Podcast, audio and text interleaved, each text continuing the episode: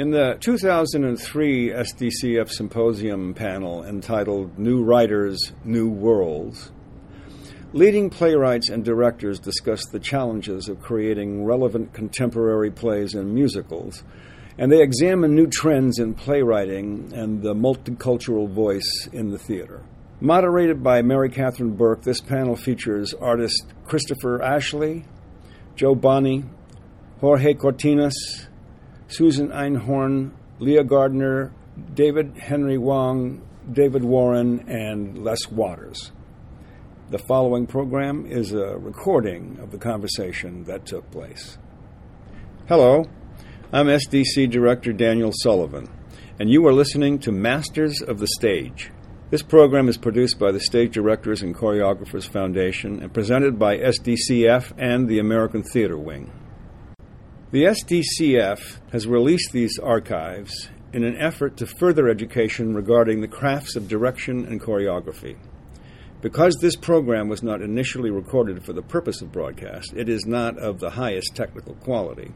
Portions of the conversation may have been edited to improve the overall quality of the broadcast.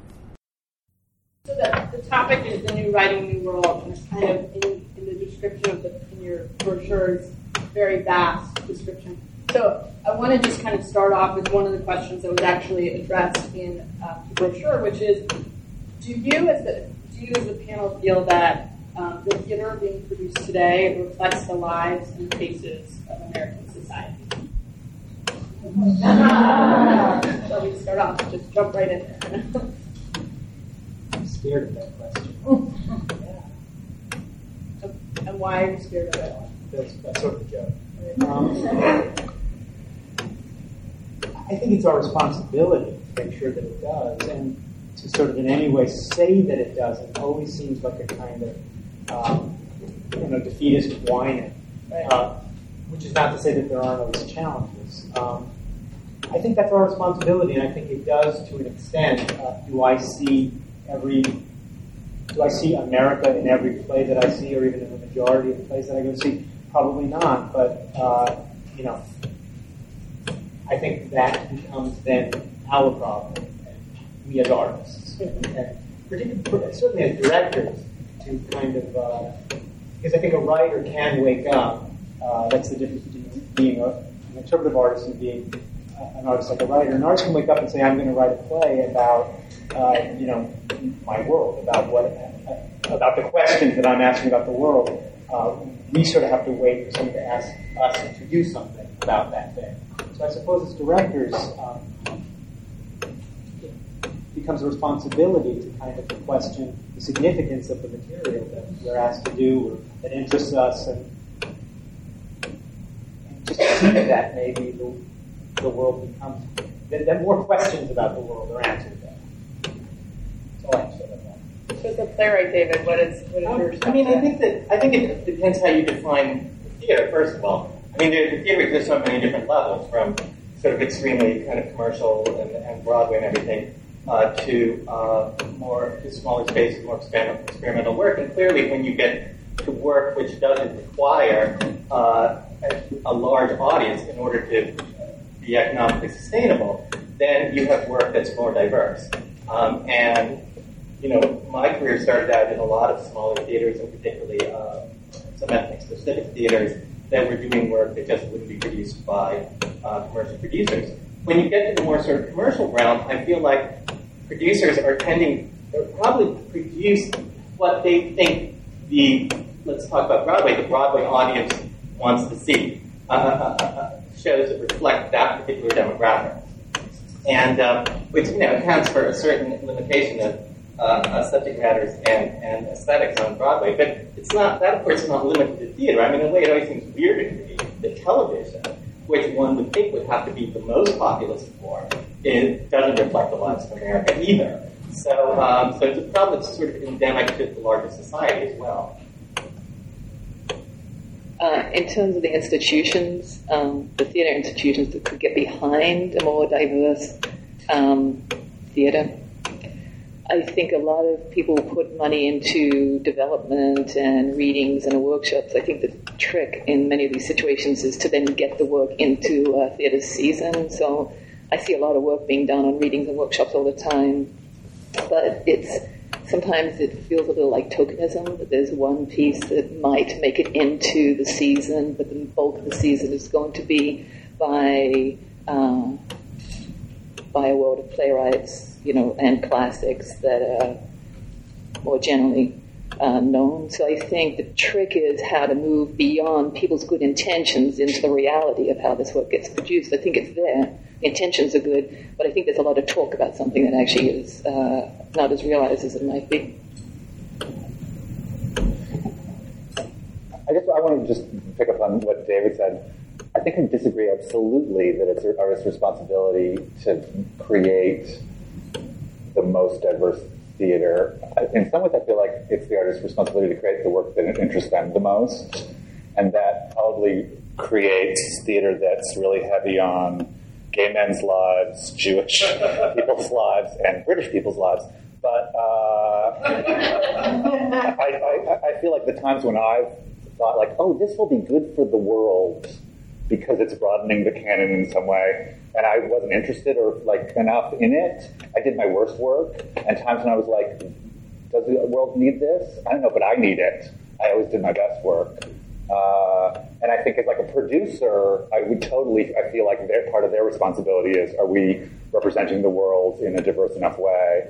And in some ways, I feel like as a director, I get to be tunnel vision and just say like, what, what's fascinating to me. Yeah, and I guess it's a crossfire. I, I, I, I sort of t- I, And I'm on the left. I sort of take it as a given that I would only do something that actually speaks to me. But I also think, I mean, I, I know, like, you know, I've done a national tour, and I, I do ask myself these, I do ask myself questions. Is this something that I want to send out into America, or is it something that I don't? And I, and I think, I don't think the two are mutually exclusive. I. I think, I think, you, I think the ideal is a kind of balance between respons- social responsibility and, you know, real kind of artistic vision, which is sort of selfish and inward and personal. It has to be. So I, think, I, I know what you're saying. Me too. I love you, Chris. I love you back. I think that's great, but I want to bring back what David was saying because there is this reality. Uh, there is this reality of North American apartheid, and it does organize the way our cities and culture uh, is organized, who gets resources. And I'm always shocked that in cities that are populated by a majority of people of color, uh, I can still get a mailer from a theater and it is a season that is entirely by white playwrights and white directors. And I, I could not throw a dinner party and have only white people show up. That could not happen by accident. I could not do that even on purpose. I wouldn't know who to invite. And so I think what we're really looking at is that the, there's a class of artistic directors and producers uh, who are not representative, who have real power in terms of resources. And frankly, that that class needs to be opened up. Um, and because uh, Jo's exactly right, there's a two-tier uh, level of resource allotment in theater today, and uh, consistently artists of color, uh, primarily, but not only, also experimental artists, uh, artists doing edgy stuff, and it, you know, even gay stuff. If it's uh, particularly edgy, it's going to get relegated to a, a, a workshop zone and never be allowed to move beyond that. and that's that's a problem that uh, is, a bigger problem than just what we as artists in particular choose to do. Absolutely, I work on things that turn me on, and not things that don't speak to me personally. I think that's the way it should be. I think there's also, um, I mean, just sort of outside of the economics of, of theater, sort of outside of as artists, our desire to kind of do uh, what we want. There, a lot of times there isn't, uh, I think, particularly you know, for that second tier, um, there isn't really a meeting ground, as it were.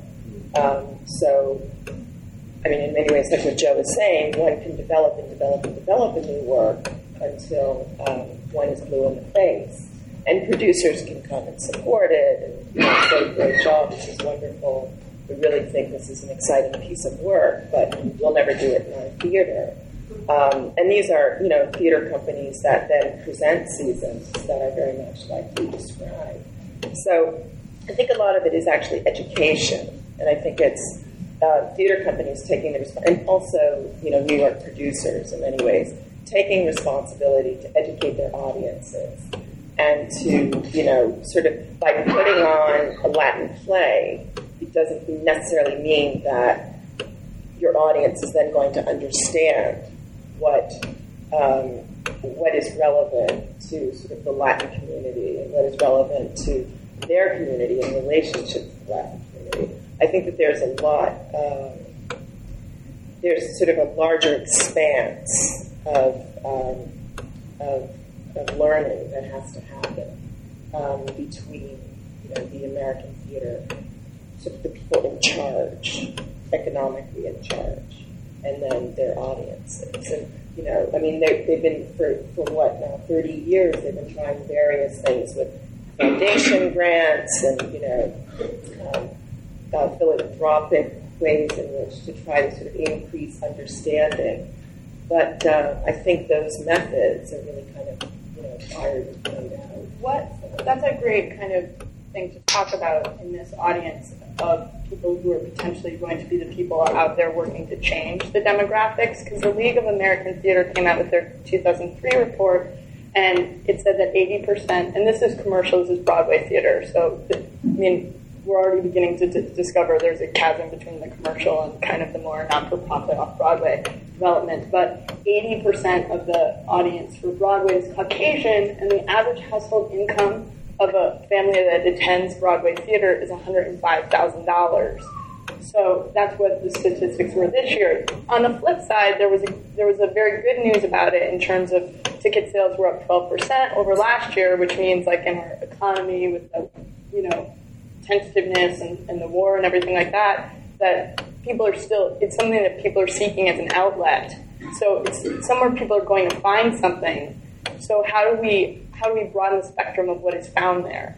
Are you talking about Broadway specifically? Not necessarily, but that's a place that we can begin and then branch off. And I think it's we can sit here forever, but Broadway is Broadway. It is what it is. It's a commercial venue, and it would be great if you know producers wanted to kind of consistently take aesthetic, artistic risks on Broadway, but they don't. And in a way, it's foolish to demand it of them because they're they are by definition trying to make money. That's what they're there to do. So they will try and make money and. There are a lot of commercial producers, I think, who have a lot of integrity and would and want very often to produce interesting plays on Broadway and have been very frustrated by the, the uh, how, how difficult it is. I mean, I, I, I think I, I think it's, in a way it's almost better to leave it out of like the thing that we can change because it's so entrenched, and I think be so. It seems like you could you could change it by changing, you know, the sort of the top of the not-for-profit theater tier in New York, for example. That I mean, I think that's a better venue. Okay. But I think and it's, I think it's incredibly similar in its problems. Yeah. When, like you look at the Lincoln Center or the Manhattan Theater Club or those audiences, white, rich, older. Uh, I went to see a Yellowman at Manhattan Theater Club, Right. and it was so surreal watching this like sea of privileged white, you know, glad to be their faces, and Dael Orlandersmith like trying to talk about this Southern Black experience. And the uh, audience just couldn't have had less of a clue what she was talking about. Uh, and it was just, and I was glad that they were seeing it, and I was glad that she was willing to do it there. But it was there was no point of communication between that audience and, and, and her, and they were both trying, and it was upsetting. Um, I, I'm a, I've been a Tony voter for 13 years and now Lortel voter for now three years. So I have, I'm in it the all. fortunate or unfortunate position to see almost everything. So I, I, I'm, I'm a little disagreeing with some things because off Broadway, we're talking about there are some really risky things out there right now. Zanna, Don't, which started as a little thing, you know, that then moved to off Broadway. Uh, Our Lady of 121st Street, which is in the Lab Theater. Take Me Out, which which started at the at the public. I mean, it's still it's still a public production, but it's um. oh, there's one more. Um, fucking A, Suzan-Lori Parks' work. I think some of the uh, Radiant Baby. I'm talking about the public a lot. Um, I think some some of what we're talking about is that um, Richard Greenberg, Suzan-Lori Parks, um, and Stephen. How do you pronounce his name? Is? You know, Bridges. Uh, I think I think it's a, a question perhaps of, of new writers coming in to places like the, the art coming into places like the public and oh and Playwrights Horizons, the new um, I Am My Own Wife, which just supposedly created this buzz. It's pretty out there from what I gather. I haven't seen it yet. So I don't know if what we're saying is that off Broadway is uh, well, hopefully a little edgier than Broadway, but but I think the issue is you know who's, who's where's the new Richard Greenberg? Where's the next Suzan-Lori Parks? Uh, interesting, is it Nilo Cruz, who just won the, the Pulitzer, who's that, that play has not yet been produced in New York. They did a reading at the public very soon after he got the award. Um, what's the name of that? Anna in the Tropics. Um, I'm, I'm, sure we will see him hopefully soon on the boards. Um, so my, my question is, you know, Richard Greenberg, I know you've, you've done a lot of this work, David, uh, has gotten a lot of productions, and Suzan-Lori Parks, of course, and um, where are the where are the new writers getting their opportunity? I, I, don't feel like the subject matter is that the edgy subject matter is not getting out there. The plays I just mentioned, it is. Uh, Zanna, Don't, for example, is no, I think it's irreverent and out I was saying, I think we should probably look at, outside Broadway. Outside Broadway, absolutely. Broadway is such a strange creature. Um, and I think you're right. I think there's a lot of diversity, maybe not enough, but. And if the audience would take me out on Broadway, which I, I saw twice, I saw downtown and uptown, and the uptown audience, the, the audience you're describing, the Manhattan Theater Club audience, as it were, were, were I saw a matinee, and the ladies, I have to tell you, were there enjoying the nudity. They, they were, they were, that was their experience of it. That they may not have understood the depth of, of what was going on there, but um, but it really is a very. I guess. I mean, it's, it's, brave. Uh, the play, I think, is amazingly brave, and they were getting that out of it, and the, uh, the theater was full, and I guess that's a good thing.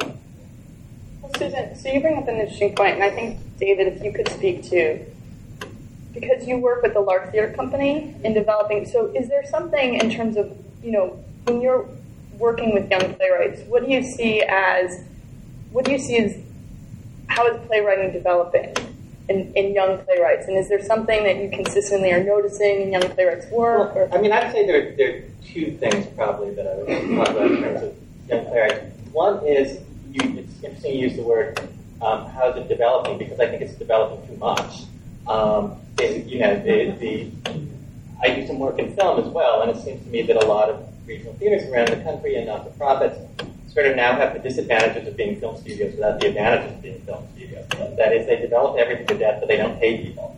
Um, and so the, you you have a kind of, I think, system that's somewhat self-perpetuating now in terms of the literary departments and dramaturgs, and um, that that many of whom are wonderful. I mean, I've had great experiences with dramaturgs. I don't mean to cast aspersions on the profession, but I think that basically the dramaturg playwright relationship needs to be like the director playwright relationship. It needs to be sort of personal. You need to find the person who is the best artistic match for you. And you kind of go into these theaters that are like sausage factories, and you get assigned a dramaturg, whereas hopefully you wouldn't be assigned a director. And then you're supposed to try and have an artistic relationship. And I feel like there are these young writers that go to, you know, have three or four workshops at these different theaters with different dramaturgs and come out of the process not knowing what their play is anymore. Mm-hmm. So I think that's one problem. Another problem is just kind of the the, the tyranny of the baby boom bulge, which is to say that you know, the baby boom bulge, well, which is not physical, but which is to say that know, a lot of us came up during a period when theater was expanding because there was more money,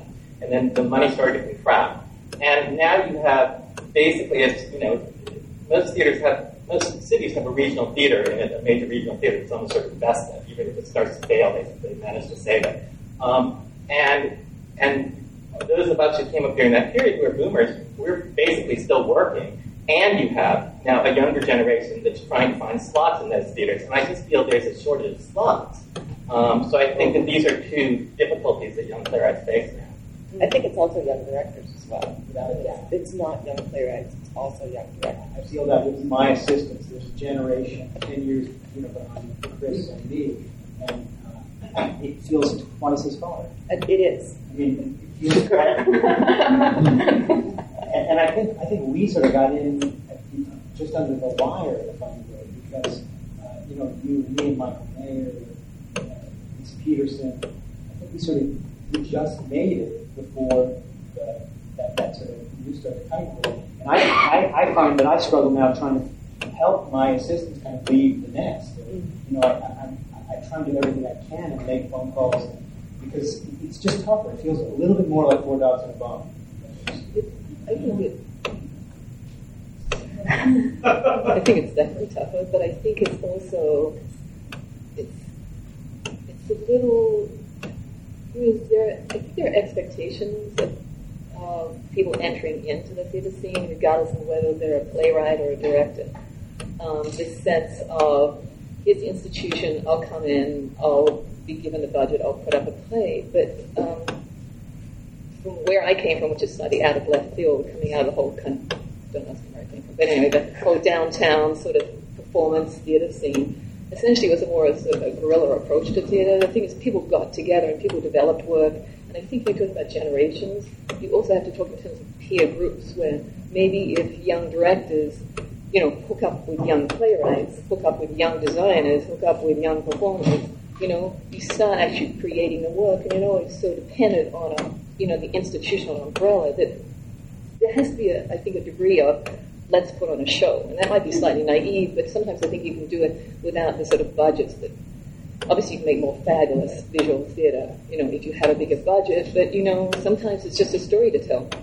Sometimes it's language that you want to develop, and maybe it doesn't matter if you do it in a parking lot as opposed to, you know, Lincoln Center. And I think sometimes it's a matter of people creating networks, particularly if people are coming out of schools where they've had peers that they've worked with, and I know that this happens in a lot of schools where directors are put with young playwrights, and obviously there's the pool of um, actor talent. But I don't see why that doesn't continue once they get out. I, Actually, I think it does. Well, this is what you hope for, is what I mean. Is that we're kind of talking about an entrenched bureaucracy, and, and it's huge, and it's really hard to fight your way up in the ranks of it. But at the same time, I just feel that there has to be that sort of gut thing of, I want to make theater. Yeah, I mean, I think that's out there. I mean, I, and I know um, many of us are doing that. I mean, many of us are doing a lot of just you know stuff in our living rooms. Right. Well, that's what I And, see. Yeah, And parking lots. or That's right. And Fringe festival. Right, and we're just you know sort of doing that a lot, and then um, go out to the regions to sort of make money, and then come back um, and continue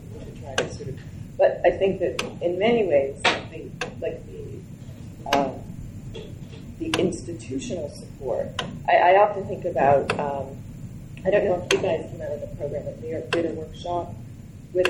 It was you guys, the new director project. I didn't do it. You did.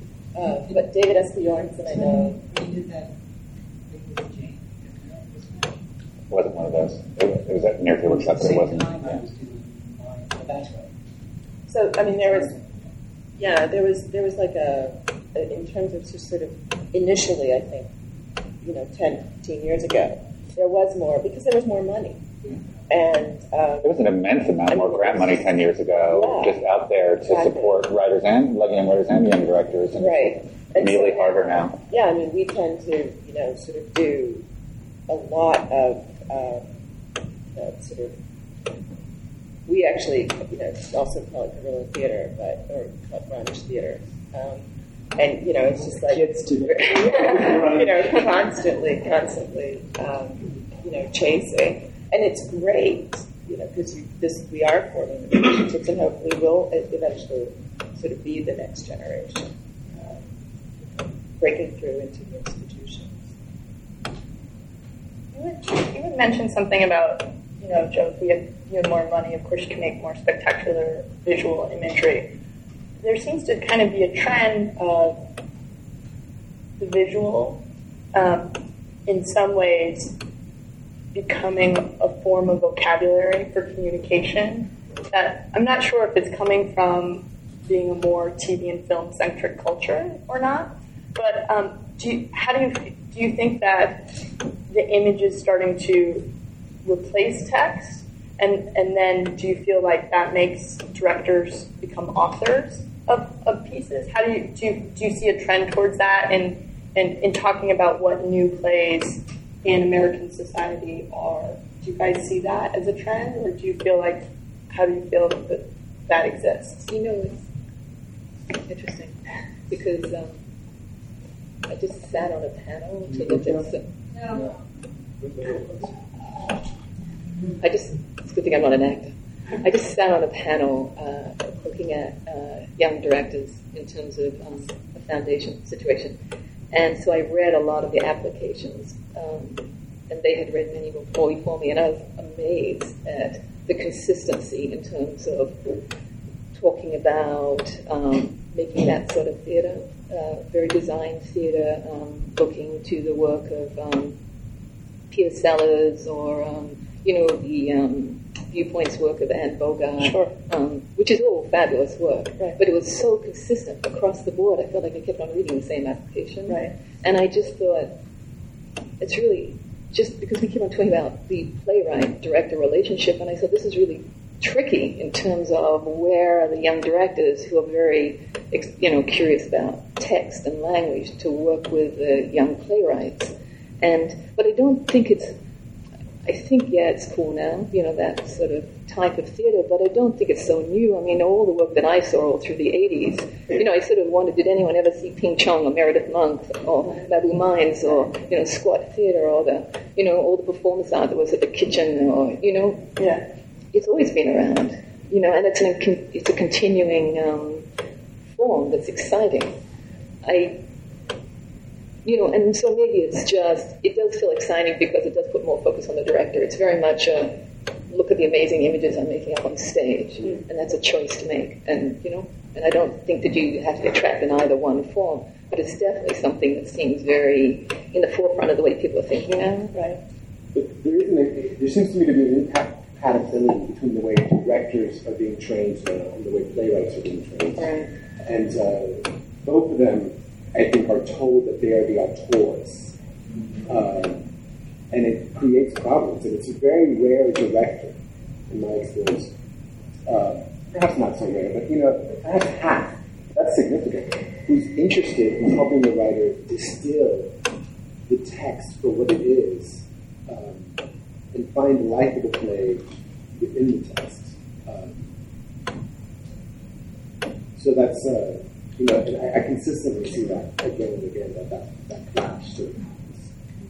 I mean, I, I think there are great directors out there that do sort of more auteur real work, um, and I like to work with them sometimes. And I sometimes like to do collaborations where uh, it stems a bit, you know, it jumps off of the director's vision. But I just think directors should know that if they're primarily interested in pursuing that sort of career, then like an author, they're going to have to initiate a lot of their own projects. It's going to be less likely that they're going to get a lot of work that's text oriented, that's you know with a playwright, uh, because a playwright is generally going to want, you know, if I write the play, I'm basically going to want to be kind of the primary creative uh, vision of that particular production, and I'm going to be looking for a director that uh, would agree with me.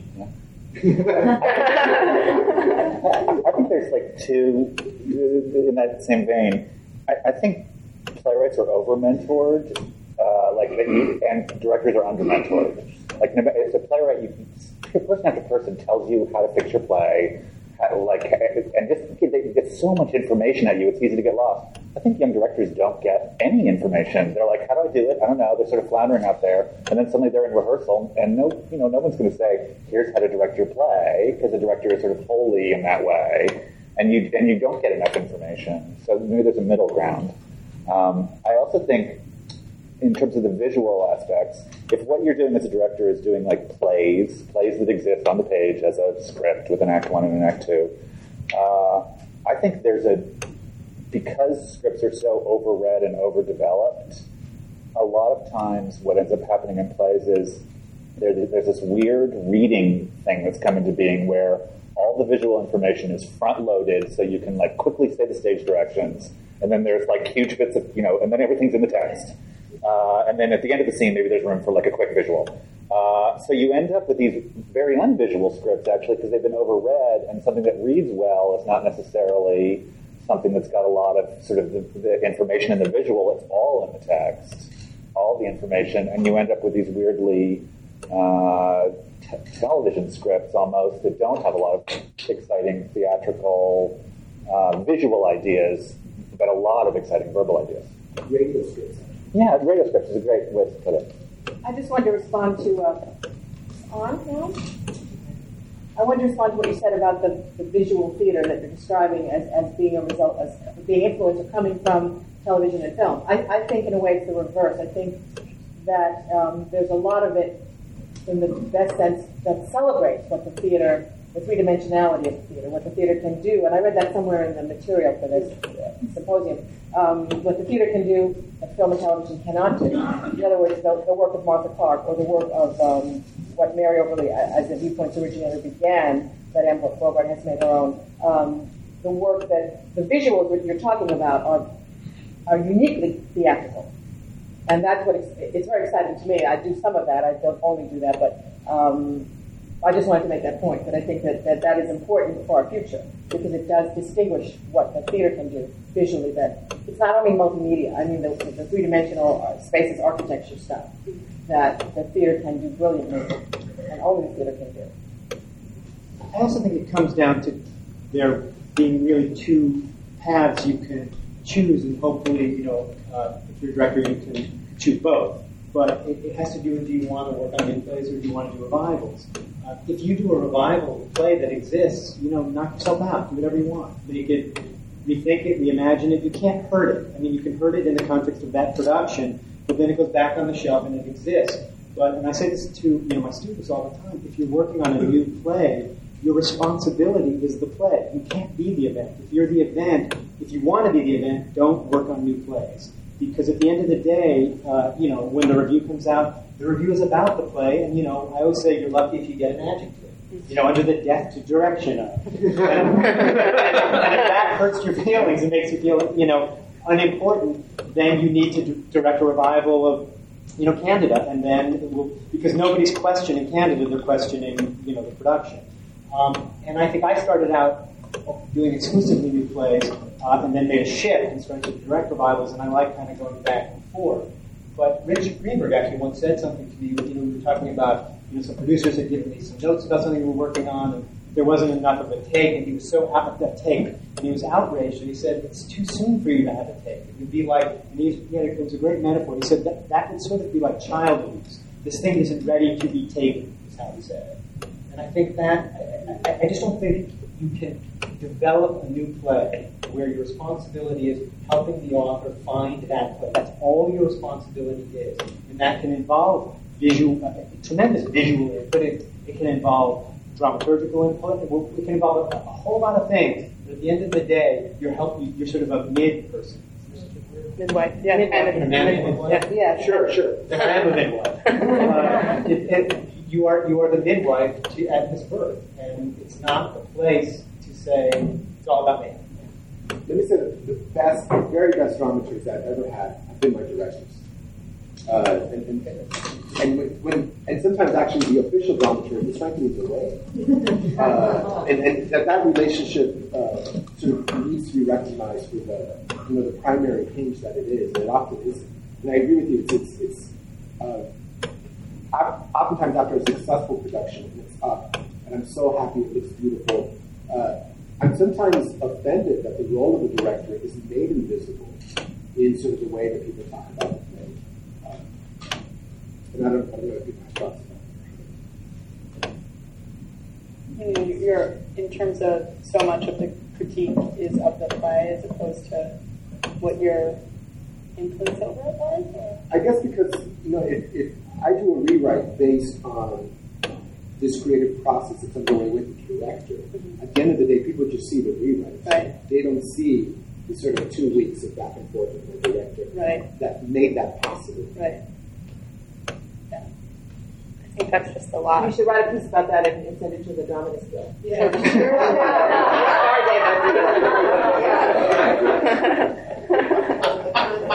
Are you a member? I am a member. Now, do you think it's interesting that you brought up directors who are pursuing new work versus, you know, doing art previously produced? Do you feel like there is a way, and perhaps it's just from so much from my training, but I don't really, as a young director, I don't necessarily feel like, I feel like there are the opportunities for me to go out there and create my own work and make it happen, however, you know, by the, by the sweat and, you know, determination. to make it happen. But I don't necessarily feel like there's an opportunity for me to go out there and direct, you know, Eugene O'Neill or something like that. I don't think I don't feel like we, provide the opportunity for young directors to kind of do revivals of plays. Do you feel like that's true?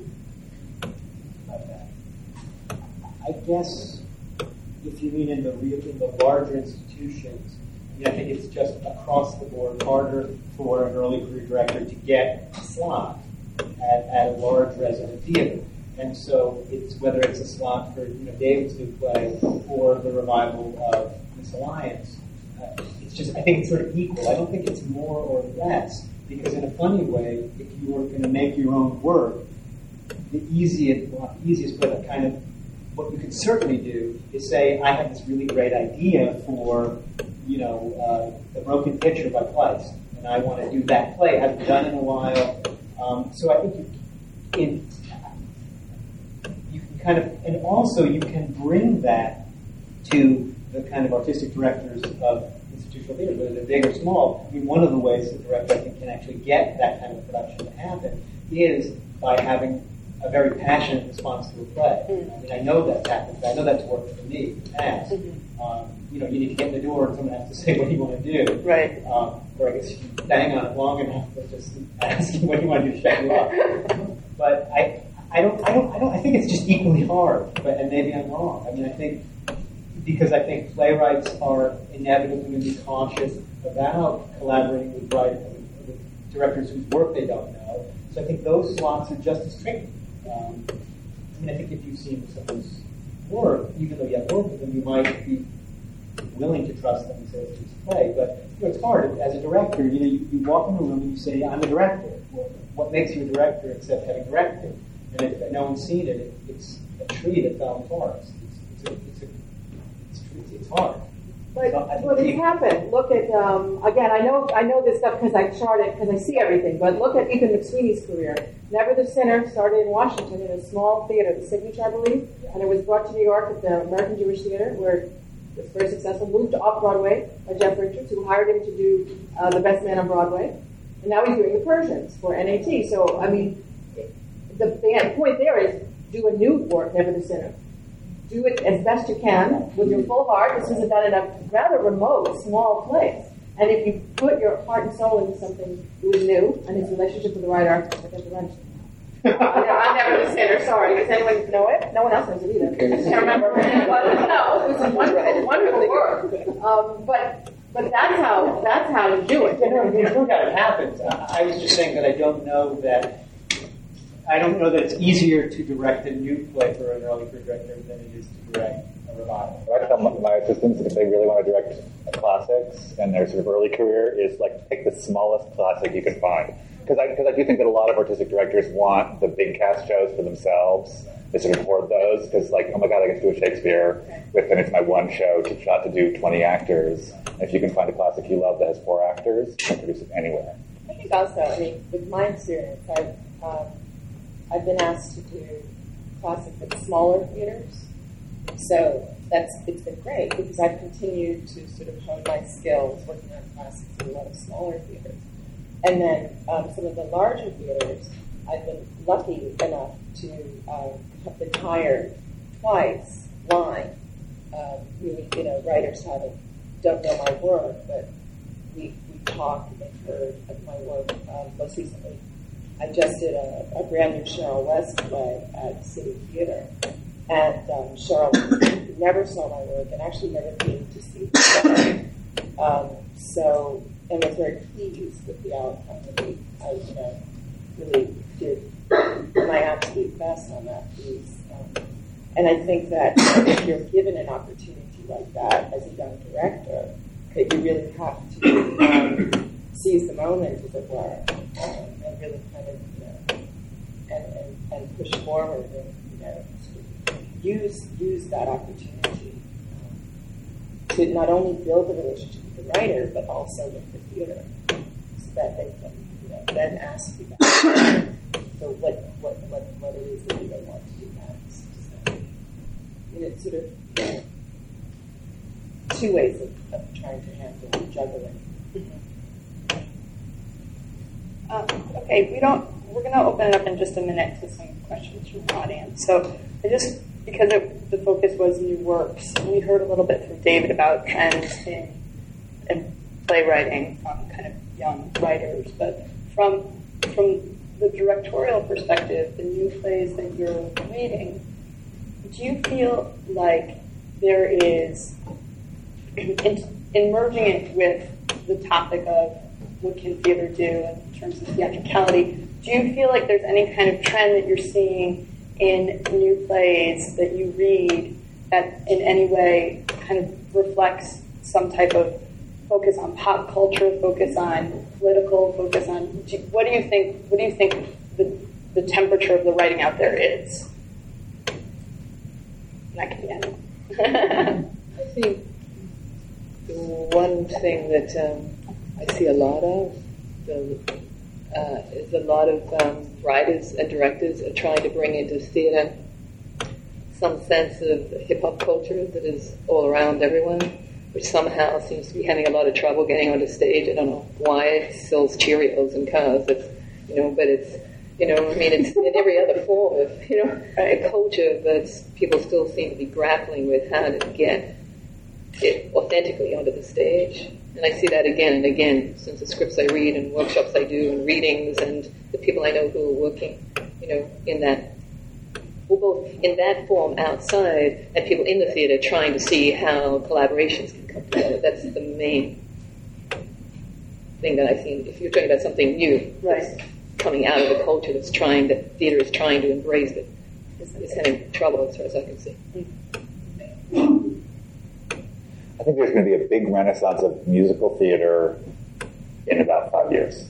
no, I, do. I think there's a, like a lot of people who are like interesting like playwrights and people from like all kinds of different disciplines that that before wouldn't have thought to write musical are starting to get interested in it and talk to each other and I think there's going to be a real upsurge of more interesting work coming into the musicals. Anyone else?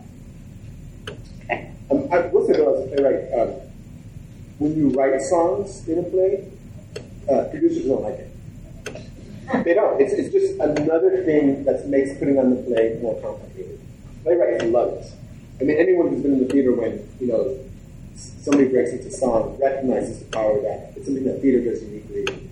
Producers don't like it. It freaks them out. in my experience.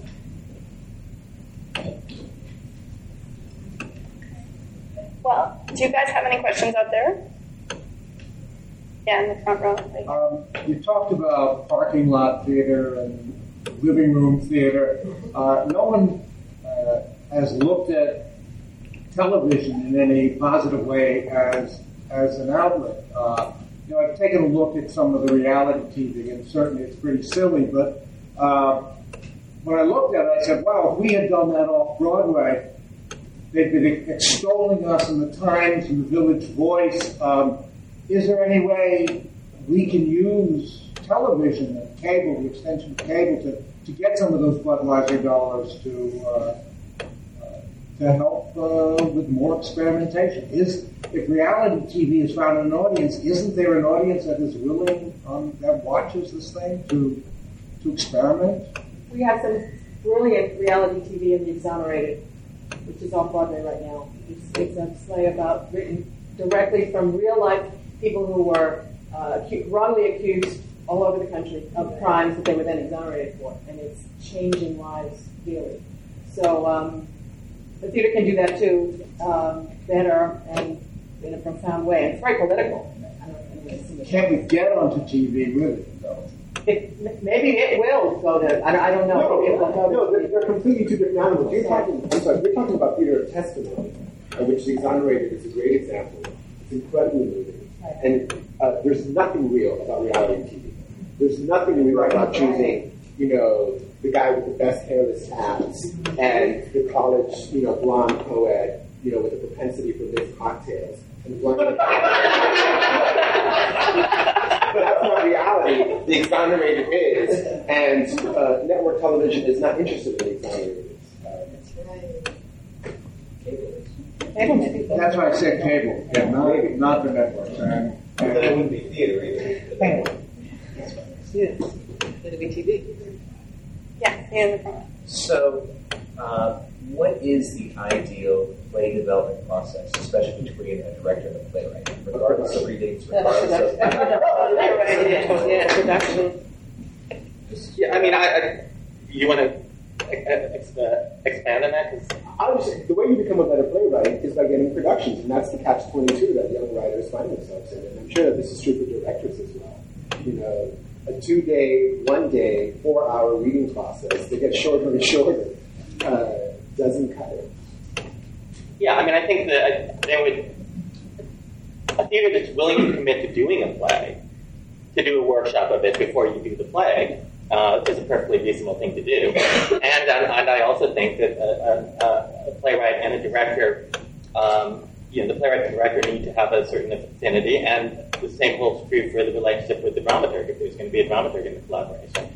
Um, but yeah, it's this. It's that somehow there's we got into this habit, and I think it came out of various um, uh, foundation initiatives to just put, a lot of money into play development, disproportionate to the amount of uh, plays that we're going to be able to actually get productions, and that seems to me to have been be ultimately somewhat harmful. Yeah, I couldn't agree more. I mean, I think a play is developed when it's heading to a production, and I, and I think particularly because we're always wrong about plays until we see them in production. I mean, there's a mysterious alchemy that exists in a production that doesn't exist in those friggin' readings. You know, and I, they're also beguiling sometimes. I mean, we, we've all like, gone to the workshops where everybody goes crazy, the show goes right to Broadway, and then you know, and then it, Led Zeppelin, and, and there's a strange kind of weird, distorted energy at reading. And I think you, Chris, you said it. I writers are learning how to write for readings. I mean, it's just demented. They're like these reading-friendly plays, and I think readings are great as long as it's a, it's, it's a, a, a step on a journey to a production. So that if at a certain point the writer says, I hear what all these people with yellow pads are saying to me about that moment in the play, but I do think it works and I want to see it in production before I cut it. Um, and not feel like, well, they won't produce my play if I don't cut that thing that doesn't really, that I think should work. I mean, I, I, I know a lot about plays and I, and I think I'm pretty smart about plays, but what I've gotten smart about is knowing how little I don't know. I mean, I just, I'm always wrong, and that's interesting, and it's, it's much more exciting. But, I, you know, I, first preview, suddenly huge laugh where I thought, you know, there was, you know, a moment was kind of wrong, or wasn't landing, or wasn't set up. You, you underestimate audiences, you overestimate audiences, you make a lot of mistakes about plays until you actually get them in the room with the audience. So that's that's the element that's missing in all this reading workshop is Because it's not an audience. And, that's why Scribble it on their yellow. theater isn't about being on TV because the audience is the third element in the whole thing. And if you don't, I mean, you really don't know what you have until you start being an audience and you go, oh, I see, that's the rhythm of that piece. Oh, that's the story we thought. We thought we were telling this story, but the audience thinks we're telling this story. Oh, here's this beat that we, were, you know, oh, we thought we were landing it here, but no, it's we were already, you know, I mean, it's it's the audience feeds you all the time. And I think as a director, you spend as much time at the back of the house watching the audience, actually more once you get into you previews than watching writers anything get else. to work a lot get smart about that and know how to say to people, directors or artistic directors, you know, I, I, you're all wrong. To get in front of an audience in that moment is going to work. And I think it's harder for an early career playwright to say that because they're trying so desperately to get the play scheduled in stage two next season. Um, you know, I did. I just did this new Stephen Leeds play. He's such a smart writer, and I would ask him stuff, and he would say, "Oh, you know, that's going to make sense when she gets up and crosses the couch. That whole thing is going to make sense. I, don't even worry about it." He would say stuff like that to me all the time, and I would say nine times out of ten he was right. You know, I would say before I could even finish the question, "Do you think that's going to make sense?" Because I'd be halfway through, and he'd say, "No, that'll make sense." In front of an audience, that's going to make sense.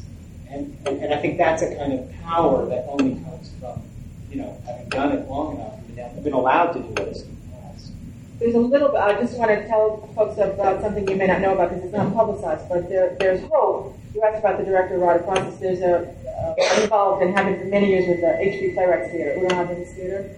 And right now we're in rehearsal for the One Act Festival they do every June. And there's a right, this is the point, there's a right playwrights unit that, that meets all year and they choose a theme and then they get produced, they will get produced, fully produced by the best actors around. There's no money for every, anyone, but it, it's it's exactly giving new writers the chance to see their work up, and it's guaranteed. And there are other groups like that. Um, a Women's Project has a writers group that, that produces. Uh, I, I, they're short plays, but that's because it has to be their way. And Abingdon Theater Wing right now, I believe, has a has that. Um, EST possibly has something that's that direct, but uh, or and then or make one. You know, or New Georges may have it where where they have writers groups ongoing, and then they write and then they get produced. In front of an audience, for many performances, uh, and that's how you learn. So it, it, it, does exist, and I'm sure there are other theaters um, I haven't mentioned who do it as well. If anybody knows you should say. But so that's a little hopeful. Maybe maybe lab in the third row on the aisle? Uh, yeah, first I want to say thank you. I wasn't clear. I thought I was losing my mind about that whole writing for reading. Uh, please, thank you so much for just making that real and putting it out there. Um, uh, somebody had mentioned um, that there needed to be more places for young directors, writers, and producers to hook up with each other. I think writers and directors actually are, are finding each other a little bit. But I would love to know where the young any, any of you out there? Well, I wanted to get the questions for both the panel and the room, the places where writers and producers, or writers, directors, and producers can come together and really shop their work to each other. Joe, you hearing that? Thank you, Susan. Yeah, yeah. Yes, as a matter of fact. I was sitting, I'm taking notes. I think the foundation is going to uh, maybe create, well, they have a writer, uh, director network anyway, right? There's we have, choreographer yeah, networks. And... I was going to speak to it at the end, but this is perfect. Thank you, Susan. Uh, the foundation has several things. We have uh, director dramatist exchanges. We have director musical theater writer exchanges. We are going to be creating next season, based on that model, the director producer exchange. Um, we also have something monthly, which I really want to encourage, honestly, everyone in this room to attend, because the panel has spoken to it um, the Director Choreographer Network. It's called that because we're the Director and Choreographers Foundation. It's not limited to directors and choreographers, so it's open to anyone. And its, its express purpose is exactly what the panel had said, which is for writers and directors and producers and designers and managers and choreographers to get together and meet and talk and build a community and build a network so you come one week or one month, I mean, and you say, you know what, I'm doing this stupid like that. I really need a stage manager. And then there's a room of 60 people who could say, I know, you know, I know one, I know one. And that program is only as good as the people who attend. It's no format. Everybody meets in a room. We've started a new thing where we have a topic for the first half hour or so. But then the next hour is freeform. It's open to whatever that group wants to talk about that night in that room. Um, so I encourage everyone to make sure you're on our mailing list. Most of our communications nowadays is done by email. So when the director producer exchange gets started, you will get an email about it. You won't get a postcard, you won't get a flyer, we don't send them out, but you will get an email. The director dramatist exchanges are happening next Tuesday is the director dramatist. Next Wednesday is director musical theater. There's still a few slots. Um, but again, we do them periodically, and they're always, always on our emails. So this networking idea, this meeting, this introductory, you know, forms for introduction, we do regularly. So please make sure you're on our mailing list so you get that information. It's the only way you're going to hear about it. Or visit our website, www.sdcfoundation.org. The writer's still looking for producers. to complement um, what Joe was talking about, my name is Rachel Reiner. I work with the League of American Theaters and Producers. And we have two programs that develop relationships and help to facilitate communications between producers, directors, playwrights, and the like. Um, the first one is the New Producers Alliance. So they have um, free seminars four times a year, just networking events. Totally free to public. If you want to be on the list, my email address is rreiner at broadway.org. That is R-R-E-I-N-E-R. R-R-E-I-N-E-R at broadway.org. Just send me an email every weekend, every morning, and you'll be on the list. Um, secondly, the, that's sort of level one. Level two is the producer development program, and that does have a small fee, but it actually offers participants uh, a more exclusive opportunity to meet and network. And actually, there are five or six producer development that's here today. So that's very exciting. Um, and that's sort of an think you know, because that is ongoing, ongoing here. So, Rachel, could you put your email address? Sure, it's my first initial last name, R R E I N E R at broadway.org. We, Rachel is great. Um, and her colleague at Sandler is also great. We work with them a lot. They help us a lot. So you have, you have an expert sitting in your midst. Any other questions? Yeah.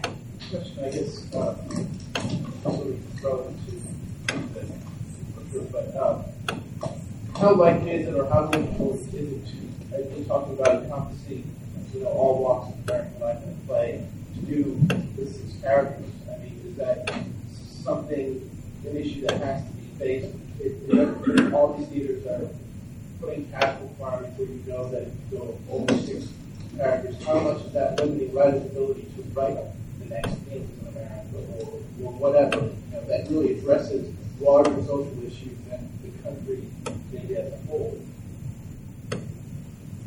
I mean, I think it is an issue. It's an issue that we've been dealing with probably for 30 or 40 years now. Um, uh, I, by the way, let me first say that I don't know that the, the, the, the assumption here was that any given play has to represent all America. But anyway, um, but, but the, the limitation of class size is, is, know, is tricky. And um, I was amazed, actually, when I saw Take Me Out. I was like, wow, there are a lot of people in this play. Um, because you just, uh, as, a writer, you know, who's sort of come up over the last 20 years, I do think about cast size. And it's, it, you know, and I realized, I, you know, my plays are going to, or a lot of my plays anyway, are going to be difficult enough to produce because you've got to put some Asians in them. Um, you know, if I, you know, make, you have to have 11 people, it's just my odds are pretty slim um, of, of getting produced. So uh, it does become a form of self-censorship, and I don't really, I can't really say I know what to do about that. Every now and then, a writer has to go, hey, this is just something that is going to take 15 characters, and hell, maybe it's only going to get produced, you know, or it's not going to get produced, but I have to write this, and that's the only way to get past that. Let me also say that uh, large cast, I'm all for it, but uh, dealing with larger social issues does not hinge on having a large cast. So the, I guess the question was, is, is it more, does it make it more difficult? Oh, yeah. Yes. But if you have to write it, write it. Don't worry about it. Look at Angels in America. He wasn't counted. I'm just wondering, you know, you see that that's a problem that could be addressed in some sort of concrete ways by you know, the effort to.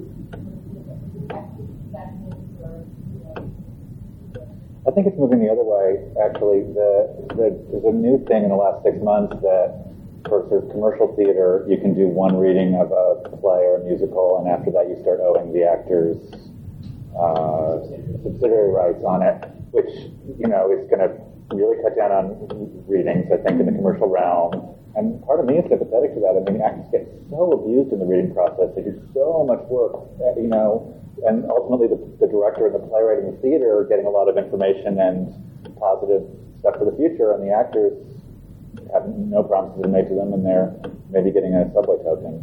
So it's it's a real hard thing to know how to which direction to go. Yeah, I don't. I mean, I, I, I don't. I, I hope it didn't sound as though I was saying readings are bad or workshops are bad. I think they're great as long as they're on, as, long, as, as long as it's ultimately produced. I just think it's the one, it's the plays that kind of live in that development limbo for a really long time. And I, I don't. I, and I think there are theaters that have found ways to do more developmental production. Um, you know, I know Playwrights Horizons does it. They have the theater ones upstairs, and they in fact do have concessions from all we have we get um, direct uh, tokens in an envelope that says ching ching, and uh, and I and I sent it with equity. So I think there are ways. I think a lot of theaters have started to do that to kind of create shorter rehearsal periods. But I do think it's so much better because it's still a production and subscribers come, and it's not just you know a, a two-week workshop.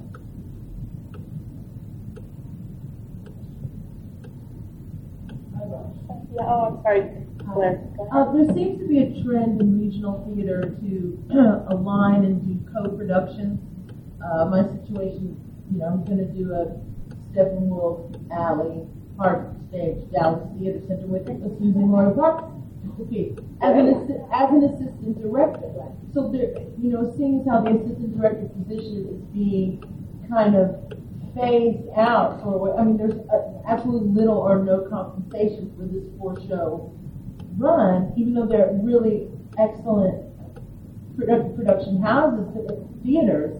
Um, how do what what would the person do in that position then to reap the benefits of that? You know, I mean, what is the how can yes, you've got all these assistant director positions, and, and many of us do work on that level, but how do we take the step either to continue to assist and direct, maybe for more compensation, or to get those directing positions that will keep us moving? Uh, Amy Moore. uh, Pam MacKinnon, who was Sister Dan Sullivan a lot, and then uh, particularly on Dinner with Friends, but on other shows, she, she got the gig at uh, either Alley or the Dallas Theater Center doing Dinner with Friends. I, hope that's not what she's going to do. In fact, it's not what she's going to keep doing, but that was a big break for her to get her first launch uh, by association with Pam. And probably he had, she was fabulous. Uh, I've interviewed her, and I know she's, she's fabulously young and exciting Thompson. Probably Dan Sullivan helped her, I would imagine, by what he said, to get that job. So hopefully your Amy director- helped me, I mean, she- Right, and David was talking about that. I mean, it should be, you're, you're meeting a whole lot of people, and if you do your job well, I'm sure you Yeah, will. and I think, I think it's, I actually do think, you know, it's, it's frustrating. I know assisted for longer than you want to, because I, I, I, I sort of got, I, I did that too a little bit.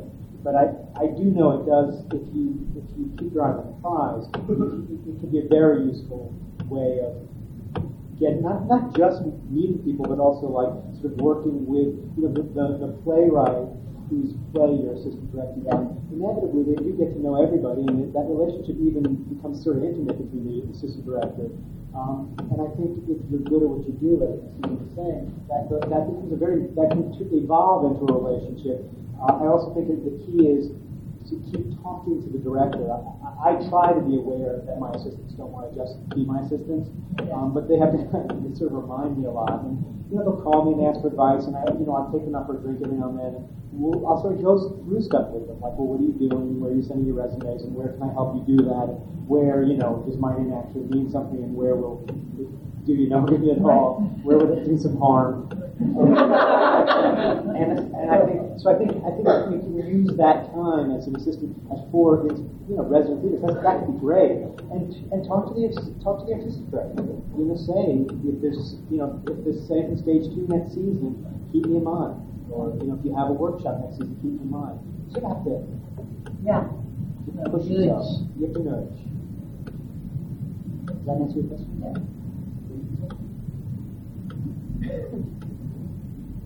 Any have questions out there? I'll say something. Okay. The, uh, the next panel, a number of times the issue of working with artistic directors came up and how do you move beyond the reading and the workshop uh, phase to get into production. That's something that I, I encourage you guys. It needs, should be, obviously should be discussed with the artistic directors. That's, that's going to be one of the, should be one of the key components of uh, discussion for our musical theater session later this afternoon. That's exactly what we're going to be addressing. You know, how to development, work development, improve the reading workshop process into production. Stemming from an event we did with a lot of these same people a few months ago called New Roads to the Musicals. So I encourage you all to bring that up at that session in Q&A uh, because you're going to have some artistic directors on the panel. And then again tomorrow, for the Now What session, again, you're going to have a panel of, of artistic directors bring it up because they're the ones that are going to have some of the answers, hopefully, that I think you're seeking. The other thing I want to bring up is, it came out of this Q&A today, is how, as a session before this, how do you meet artistic directors? How do you get jobs? What do you say to them? We're going to be giving a workshop on that. We're tentatively right now calling it Interviewing Skills 101. But the whole point is, the whole point of the workshop is hopefully to help the early career directors sharpen their interviewing skills. We'll have four artistic directors, and each of the participants will interview with each of the four, and then get feedback. So again, make sure you're on our mailing list or our email list, so that when we do that, you can see, you can sign up, and you can uh, participate. But those are, that's how that that'll help too. we last steps from a session we did with Bob Moss, where he was talking about how people approach him and what works and what doesn't work. Do you have a question there? Yeah? Okay, go ahead.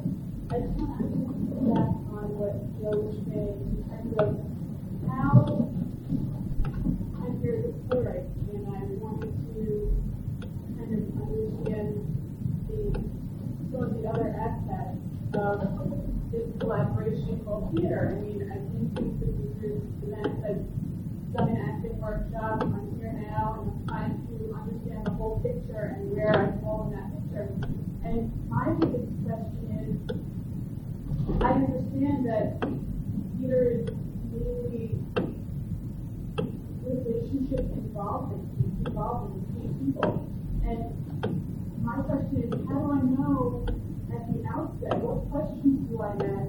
What kind of feeling do I get to know that these people are the right people working with me on this piece to actually have it actualized and realized and get it out there for audience? I feel like there's two main things. One is, do you like what they have to say about your play? Uh, and the other is, do they listen to you? I mean, like, do they do, are, do they just want to talk at you, or do, are they interested in knowing what it is that you you know are after? And are, do you feel like they're processing that? Because I feel like an immense number of directors and producers are interested in shaping you, shaping your play, and great. And also, if they're not interested in what in why you why you wrote it and how you'd like it to be done, then find other people. I think trying to um, decide on a director for a particular play is one of the hardest things to do. And, you know, because also the way it's set up, basically, you tend to, someone suggests, oh, you know, so and so, you may or may not have seen that person's work, and then you go to lunch, and then you decide you get married, you're getting married. I mean, it's, you know, it's, it's so of abbreviated. Um, and so it's, yeah, I think one thing in general that I feel about both directors and dramaturgs when they do a sort of dramaturgical function is I think it's great when they point out what the what they perceive uh, are, are issues with your you know, things that maybe work, things that don't work for them. It starts to get a little funky for me when they have um, ideas on how to fix it. Um, that you know, but every now and then you will get a suggestion from somebody on how to fix something that's great. So it's you know, none of these things are hard to pass either. But in general, um, the, the more people are willing to talk about their response to your work, but you're the person who thinks, you know, who, who probably needs to come up with a solution. Um, and just one other little anecdote. When I met John Dexter for M Butterfly, he, he was a guy who didn't he didn't like to talk about about things, just like to do it, you know, to do the work. And so the way we did our interview was that he had us read the play out loud to each other. He took half the characters and I took half the characters, and we just read it. And it was a very kind of visceral way to try to find out if we were seeing the same play. Um, and I always thought it was one of the, one of the best interviews that I'd done. I would also add to that that um, David just mentioned one thing I was going to say in my experience, which is that when I meet a writer for the first time, having read their play and then the decision about whether to get married or not has to happen rather quickly. And sometimes there's a producer involved, and sometimes right at that interview or not. But uh, first, I like to tell the writer to celebrate what I think is the best strength of that writer, what the unique voice is. I like to articulate to them, I think your strength is this. This is why I love, this is what I love about your work. And, and hopefully you're hearing that I got it. And if, I, if I'm saying all the wrong things, then you know that I didn't get it. And then I, I, I go to the things that I think might need work. And I, I, it's, it's important what David said about that. Not to say, this is how I would fix it. Just, this is what's fabulous and unique and it's, I think, your voice. And then this is what maybe you'd like to work on. And if the things I mentioned as possibly needing work you think are perfect, and then, then it's not right. And this, this formula has worked for me for 20 something years. It's, it's um, pretty straightforward, I think. Yeah, very respectful. If a director starts to tell you what to do, yeah. they're not a good director. I mean, for a new play, I mean, I always say that my job is to just ask questions. And I like to ask a lot of questions. And, you know, when it comes to the actual production, I have to have all the answers, but not about the play. I don't, the idea of saying, like, you know, put these four lines. Uh, this character is. It's, it's nonsense. Um, but if they ask the right questions, then ideally that really is a collaboration because that's going to sort of spark something between those two impulses. In, in, in the best in the best situations, between those two impulses, the, the author and the playwright, something new happens. And you, you, you maybe write something that you wouldn't have before, and that's certainly not going to happen somebody's telling you to do it. And, and I think that goes as well for producers. Occasionally, a producer will say, you know, I don't want to produce your play unless you, you know, give it a different kind of an ending, and then you, then it's your decision to either move forward or not. But the, the best questions, that they give you answers. Be great. Anybody else? I have time for one more. Yes? about um, what do you think the effect of the fact that Hollywood television away to talk to training writers on theater and all that. Sort of, how do we maintain with the um, Say that more.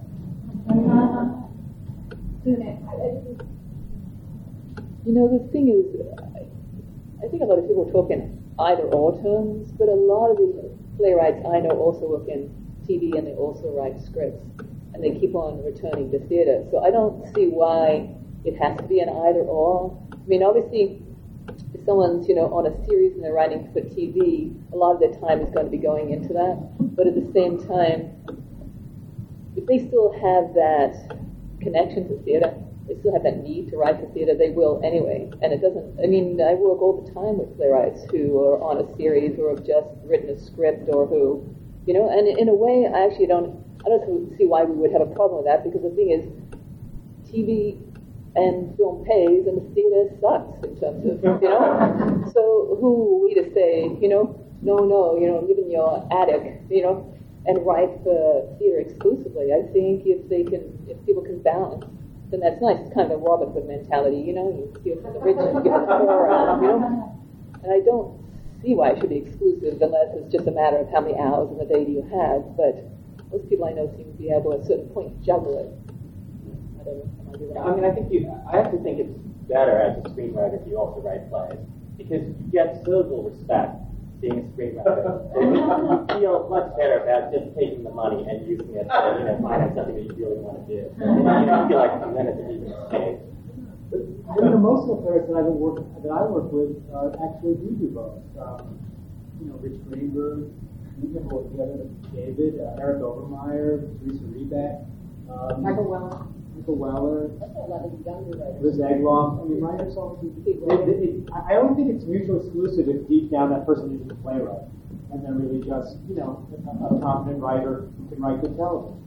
But and Nicky Silver, they all they all like television, film television, and and I think it's and I and I know you know Nicky says this all the time. It's like he's happy to do it. and He'll take every idiotic note and he'll do exactly what they want because he has two worlds. When he comes back and we do a play together, he you know that he knows that's going to be this other experience. And it actually makes it easier for him to kind of take the money and you know write the notes, and he actually has a post-it of the fee that he keeps he puts on his work he's typing a pilot. Looking up at But let, let me also add to that that uh, money money is so great. If, if anybody has some that they'd like to give me, but I'm not in theater to make money. That, I, I don't know very many people that are, and that's not what keeps me in theater. What keeps me in theater is productions. And if you want to make writers happy, give them productions. Like I, I don't know anyone. I I know very few people who are making. And on that note, no. I think that's all we have. Yeah, we um, one of the things we've heard a lot too in, in our work at the Foundation for Various Workshops uh, is that the best way to find work as, a, as an early career director is to find playwrights with whom you've established a great relationship, and then if, hopefully if a theater options the play from the playwright, the playwright will say, well, I really would like, I want this writer. I, it, it's not a guarantee, but they'll fight for you. And if a theater comes to you as a director and says, have you got anything that excites you, you can say, well, as a matter of fact, there's this hot playwright who I'm working with now, and they've got a play, and I'd really love to explore that. So that comes up a lot in what we hear at the foundation, various various uh, events that we do. So again, I think it goes to what we said earlier: networking and, and developing and building relationships and collaboration with people. The other thing you hear a lot is find your peers, work with your peers, and create relationships with them because you will grow together. You will under, theoretically understand each other, gener- your, your own generation, your own voices. Um, so I encourage you all to do that, and that's why I assume you're all here today for the next two days to build those relationships with one another. That's why I think the fact that the symposium is so great because we do have producers here and writers here. But most of all, I want to thank you guys.